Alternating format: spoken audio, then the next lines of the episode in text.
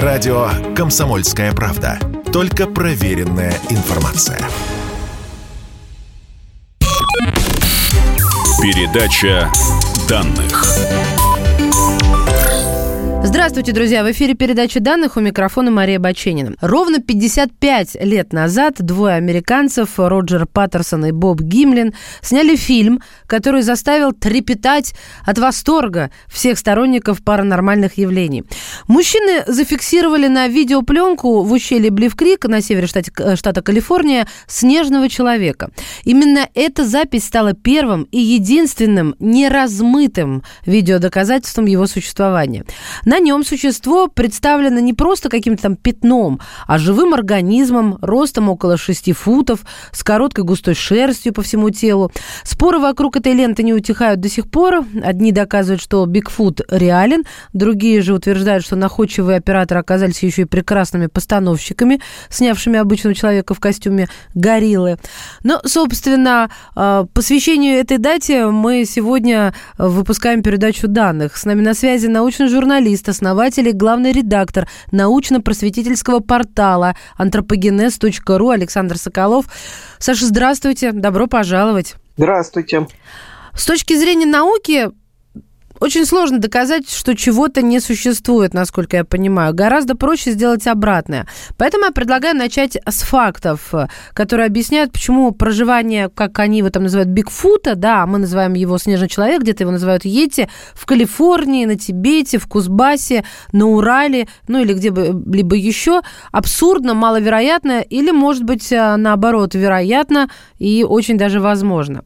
Ну, насчет где-либо еще, тут вот э, такой тезис, э, наверное, самый важный, потому что, ну, где-то может быть. То есть теоретически. Понятно, что в любом случае это очень маловероятно. Но в каких-то местах, где просто людей очень мало, где непролазные леса, джунгли, там какая-то там Амазония, что-то вот такое. Там теоретически, теоретически что-то может быть. Вот, но просто чаще всего, когда мы говорим про снежного человека, речь идет о местах, собственно, которые находятся не так далеко от цивилизации. Во-вторых, это вообще э, умеренные широты. Мы знаем не так мало, в принципе, приматов, которые вообще комфортно чувствуют за пределами тропиков. Вообще, это как бы кроме человека, это э, некие специфические виды типа японских макак, которые известны э, своей любовью к горячим источникам или какие-нибудь там ринопитеки.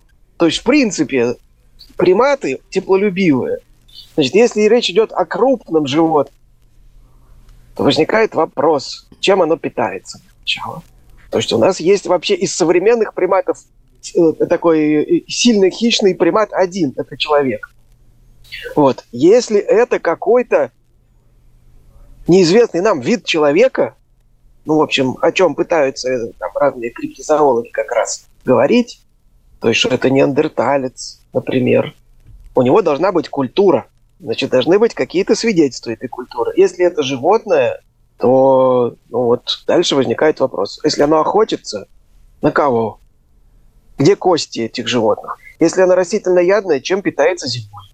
То есть тут возникает много вопросов, на которые, в принципе, можно что-то отвечать, но всегда вот э, э, эти ответы нужно подтверждать фактами. А действительно ли, что в большинстве своем все точки на планете изучены, и что такой крупной особи ну, практически негде спрятаться? Есть какие-то территории, ну вот я опять же упомянул, там какие-то леса, джунгли Амазонии, ну, которые тоже, конечно, сокращаются вообще довольно быстро но там вообще человекообразные, в принципе, по идее, не встречаются. Потому что, ну вот, чтобы как бы в новом свете, то есть я вот, допустим, да, та же самая Амазонка, бассейн Амазонки. В Южной Америке человекообразных вообще, в принципе, нет, кроме человека. Если они есть, как они туда попали? Так может, это не вот человекообразный? А вот, ну вот, если это не человекообразный, дальше уже можно фантазировать. А кто? Если он похож на человека, но не на человека, но не человекообразный. Ну вот, как бы, те, кто исследовать пытались образцы шерсти, э, там вот то, что удалось вообще раздобыть энтузиастам снежных людей различных коллекций, все это оказалось медведями. Вот если это медведь, то да, медведь вполне. Но вот те, те образцы шерсти снежных людей, которые исследовали генетики, в общем, в основном это медведи. Да, там были и собаки и так далее. А вот смотрите, если с точки зрения антропологии э, рассуждать, к чему ближе всего будет Йети? Ну, такой, знаете, такой фантазийный вопрос. Да. Чему ближе то, не знаю что. Нет, ну, ну подождите, но мы же и рассуждаем Чубаки, о некой фантазии. Чубаки из «Звездных войн» ближе всего. из «Звездных войн». Это ну очень отличное попадание в десятку. Да, ну вот, то есть как бы, ну какой-то большой, некто лохматый, как его описывают, высокий. Ну, я говорю, Чубака, ближе всего. Вот, ну, когда Паттерсон снимал фильм свой, «Звездные войны» еще не вышли. Вот, но это не мешало сделать костюмчик. Вы начали с того, что упоминали приматов. То есть все-таки да. А, Йети в первую очередь, если мы теоретически рассуждаем о нем, ближе всего получается к приматам, не к медведю. Ну, конечно. Нет, но если это человек, как бы если это то, как, его, как выглядит, как его описывают, это что-то человекообразное, прямоходящее. То есть mm-hmm. австралопитек, парантроп, вот что-то такое. Другое дело, что, опять же, австралопитеки, в принципе, их кости за пределами Африки неизвестны, но это не значит, что теоретически они не могли проникать куда-то за пределы Африки. Хотя, опять же, австралопитеки все теплолюбивые и жили, жили они в африканской саванне в основном. Вот. Но и как бы чисто по описанию двуногий прямоходящий примат – это австралопитек. Неандерталец гораздо более человекообразный. То есть, как описывают полностью поросшего шерстью, мы не знаем, был ли неандерталец поросший полностью шерстью, но, скорее всего, все-таки не был. Вот, потому что он был сильно, должен быть сильно похож на нас. Все-таки не такая дальняя нам родня. Судя по изображениям, да, снежный человек на нас, особенно вот э, физиономией, мало похож. А возможно ли в современных э, реалиях, э, что это некая, ну, возможно, какая-то там в прошлом не в далеком прошлом, но тупиковая ветвь э, развития эволюции, или же она до сих пор как-то параллельно нам развивается. Вот в теории, даже сейчас вот мы не говорим про снежного человека, а вообще в такой в теории это возможно, потому что я тут вычитала, что в 2003, то есть уже в 21 веке на, индони... на индонезийском острове Флорес обнаружили останки неизвестного прежде вида древнего человека. Назвали его Homo florensis. По единственному черепу и нескольким наиболее полно сохранившимся скелетам Рост флоресских людей оценили в 1 метр, объем мозга в 400 кубических сантиметров, что в три раза меньше, чем наш. Это, этих людей окрестили хоббитами, а редактор журнала «Внимание, Nature», да, Генри Джи, даже тогда написал, что Открытие родственников, живших еще 50 тысяч лет назад, совсем недавно, с точки зрения антропологии, может свидетельствовать в пользу гипотезы существования снежного человека. Но вот если это не аргумент, то сколько еще не открыто, но, возможно, существует? Верно сказано, что 50 тысяч лет назад. То есть его открыли и описали. Это не единственный, естественно, вид такой параллельных людей, существовавших параллельно нашим предкам. Только это было когда-то. То есть это ископаемые формы. То есть когда-то действительно существовал не единственный вид людей на нашей планете. Но это было до того момента, как люди расселились по планете. То есть вот как раз еще интересно то, что вот это все неандертальцы в Европе, э, хоббиты на Флорисе, какие-нибудь там пятикантропы, синантропы, э, хомоноледи в Южной Африке и прочее, они все существовали до того момента, как туда приходили Homo sapiens. Когда туда приходили Homo sapiens, эти все товарищи быстренько исчезают. Вот, что говорит о том, что наш вид, он еще такая его особенность, что он с другими близкими видами плохо очень уживается. Не исключено, что еще много неописанных ископаемых, да, но гораздо с, с меньшей вероятностью существующих сейчас. Или вот. существовавших недавно. Вот, э, допустим, ну, он вот прекра... про тех же про тех же хоббитов, Homo floresiensis, про них рассуждали о том, что, может быть, они просуществовали дольше. Понятно, что мы нашли, ну, вот, э, антроpo, палеантропологи нашли вот эти кости 50 тысячелетней давности, но понятно, что они нашли не последних представителей. Они еще после этого сколько-то существовали, и, может быть, там у, у этих местных жителей на Флорисе есть легенды про Эбу Гога, маленьких человечков, которые жили такие волосатые, И, в общем, потом э, они с людьми поссорились, люди всех сожгли. И это было уже, вот, может быть, несколько сотен лет назад. Но это все легенды. То есть, кроме вот того, что это легенды, про которые, кстати говоря, местные жители вспомнили только после того, как там этих хоббитов нашли вдруг. Вот эти, это требует какого-то документального подтверждения. Пока что есть вот находки, которым 50 тысяч лет и больше. Так, я хочу некий такой промежуточный знаменатель подвести.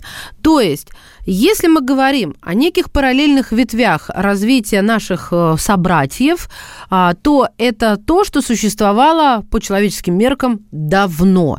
Сейчас в современном мире, когда мы заселили всю землю и незаселенных диких мест осталось э, по минимуму, такое невозможно где-то найти параллельную ну, как ветку. невозможно?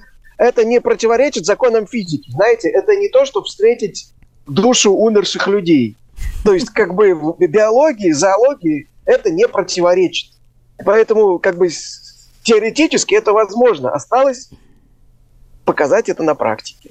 Мы прервемся буквально на несколько мгновений и продолжим отмечать 55-летие первого неразмытого снимка Йети, Бигфута или Снежного человека, если угодно.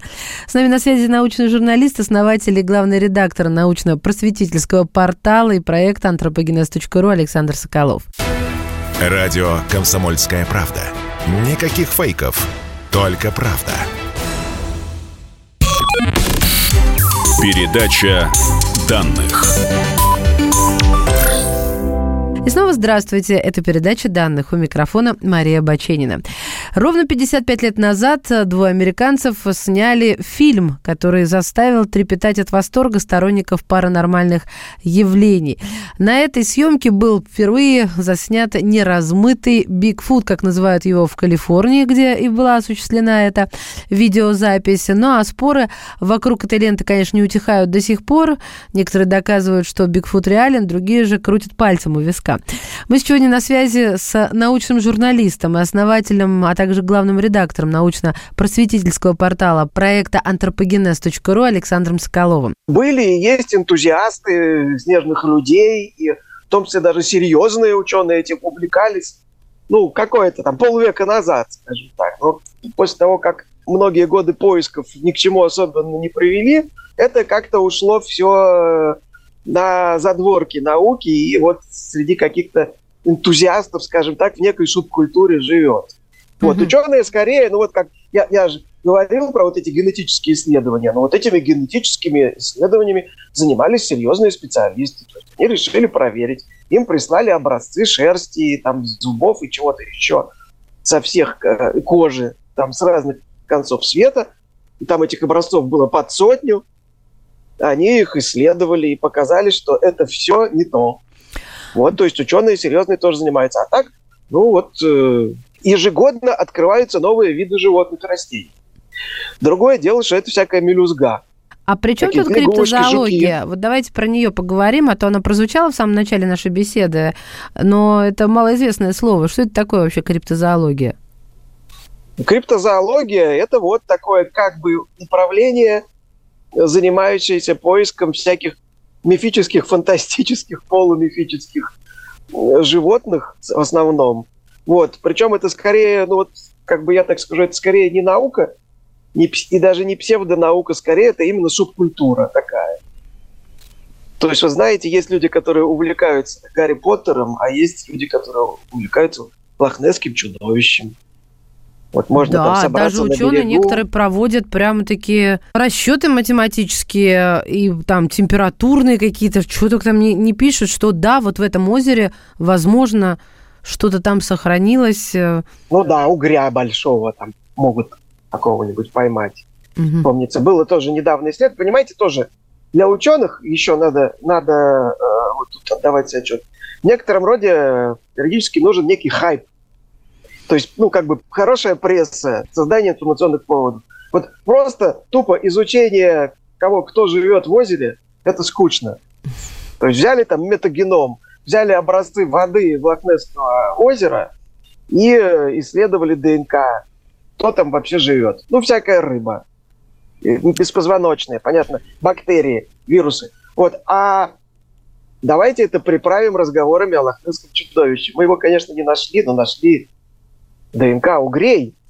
А если представить, что когда-то там жил огромный угорь, и его приняли за лохнесское чудовище. Ну, Уже понимаете? появляется инфоповод для журналистов. Понятно, Нет, я это все поняла, Александр. Но понимаете, в чем дело? Вот а, человеческие легенды, которые, тем более, существуют очень-очень много лет, они вот просто так из ничего не появляются. А, ну и, собственно, этим занимаются и литераторы, и подтверждают то, что всегда есть некая реальная подоплека чего-то. Но откуда вот это количество легенд о снежном человеке, Йети, там, Бигфут, как его только не называют, на Урале там вообще какое-то обособленное название когда огромное количество людей, причем даже наших современников, э, э, я читала вот эти байки, да, что случилось, говорят об одном и том же, но они друг с другом не знакомы, они совершенно там современные люди, здравомыслящие. Вот я здесь как-то пытаюсь найти как, какую-то вот красную линию правды. Ну, вот вы знаете, утверждение о том, что там есть какая какая-то подоплека, вопрос в том, что это за подоплека. Потому что, например, многие людей переживали сонный паралич. Какая под этим подоплека? Ну, она, естественно, связана с некими особенностями человеческой психики. Когда, и потом, когда мы начинаем читать легенды там про некого духа, который приходит человеку на грудь во сне, начинает его душить. Ну, слушайте, вот, в этом плане э, понятно, как бы, что такое как, сонный знаете, паралич, да, или там... Про встречи с НЛО. Ну, вот больше миллиона людей в мире встречали НЛО. При этом ни одного толком задокументированного свидетельства нет. Но вот э, людей, страдающих шизофренией, в мире существенно больше миллиона. Вот, это стоит помнить. Это, это первое. Во-вторых, ну, если мы говорим там про... Понятно, что надо еще различать свидетельства очевидцев современные и мифы какие-нибудь. Потому что, ну, там есть специалисты, там, которые занимаются изучением мифологии, и как раз таки среди специалистов существует, насколько я знаю, консенсус в том, что искать реальные какие-то исторические прототипы каких-то там мифических событий очень часто смысла никакого нет. Вот. Для человека вот такого традиционного архаического общества было свойственно очеловечивать все вокруг. То есть там, да, вот есть душа у дерева, есть душа у дождя. Почему ветер в лесу завывает? Ну вот там какой-то леший живет, в доме домовой живет. Вот кругом, значит, соответственно, какие-то персонажи, с которыми можно договариваться. Вот в лесу есть лесной человек. Ну, вот теперь, если мы это на современность как-то переложим, мы можем сказать, что вот древний человек встречал какого-то ети в лесу лешего, а если он встречал бабу-ягу, то это, не знаю, на ступе. Это вот э, инопланетянин на каком-то пепелаце. Так, я поняла. Помните, был случай, ну вот, вот вы уже говорили про исследование генома, да, со всех э, угу. присланных волос в серьезную научную лабораторию. Я для uh слушателей скажу, что однажды какой-то энтузиаст, ну, действительно рисковал прямо жизнью, выкрал из тибетского монастыря кости снежного человека доставил ее на исследование, и это исследование показало, что принадлежит она абсолютно обычному медведю, только крупному. А вот в связи с этим у меня родился вопрос, а у антропологов э, и у генетиков, которые работают в связке с антропологами, бывало хоть раз такое, что вот изучили, но кому принадлежит, выяснить не смогли? Куча таких примеров было и есть. Ну, просто потому, что это мы себе представляем, палеонтолог нашел скелет, а иногда находят какие-то огрызки. Вот есть, есть примеры спорных находок, по поводу которых споры идут буквально десятилетиями. Вот, допустим, есть такая пещера Орса в Японии, ой, в Японии, простите, в Испании. В Испании. И там в 83 году нашли фрагмент черепа. И вот, как бы, если это человеческий череп, то это очень круто, потому что ему миллион шестьсот тысяч лет, и это значит древнейший человек в Европе. Но фрагмент этот настолько небольшой и невнятный, что ряд специалистов считает, что это фрагмент черепа лошади, жеребенка. И вот споры на тему, это человек или лошадь, как, как это неудивительно звучит, они продолжались много-много лет, и так до сих пор к консенсусу и не пришли. Ну вот, вот как бы поскольку он очень древний, ДНК там уже нет, но там э, уже там были какие-то химические анализы тоже, которые показывали, то ли это все-таки лошадь, то ли это не лошадь. Как не кажется, что мы от лошади сильно отличаемся, а если взять череп, разломать, отдельные фрагменты, не факт, что вы отличите. И специалисты порой не могут отличить. Если, ну, вот, не повезло. Была замечательная история, ну, правда, она быстро закончилась. Значит, э, если не ошибаюсь, в, э, ну, в Африке, в Ливии, нашли, э, э, как, как думали, ключицу э, гоминида, который там больше 5 миллионов лет. Соответственно, если это так, это тоже было очень круто, потому что это вот древнейший в Африке какой-то гоминид. Но через некоторое время, ну там достаточно быстро разобрались, выяснилось, что это ребро дельфина. Хотя, ну вот, брали, сравнивали. Там она еще, понимаете, она с концов обломана. А вот если брать вот так кусочек, то вот ключица кого-то человекообразного довольно-таки похожа на ребро дельфина. Азм есть вот, ключица. Да, да.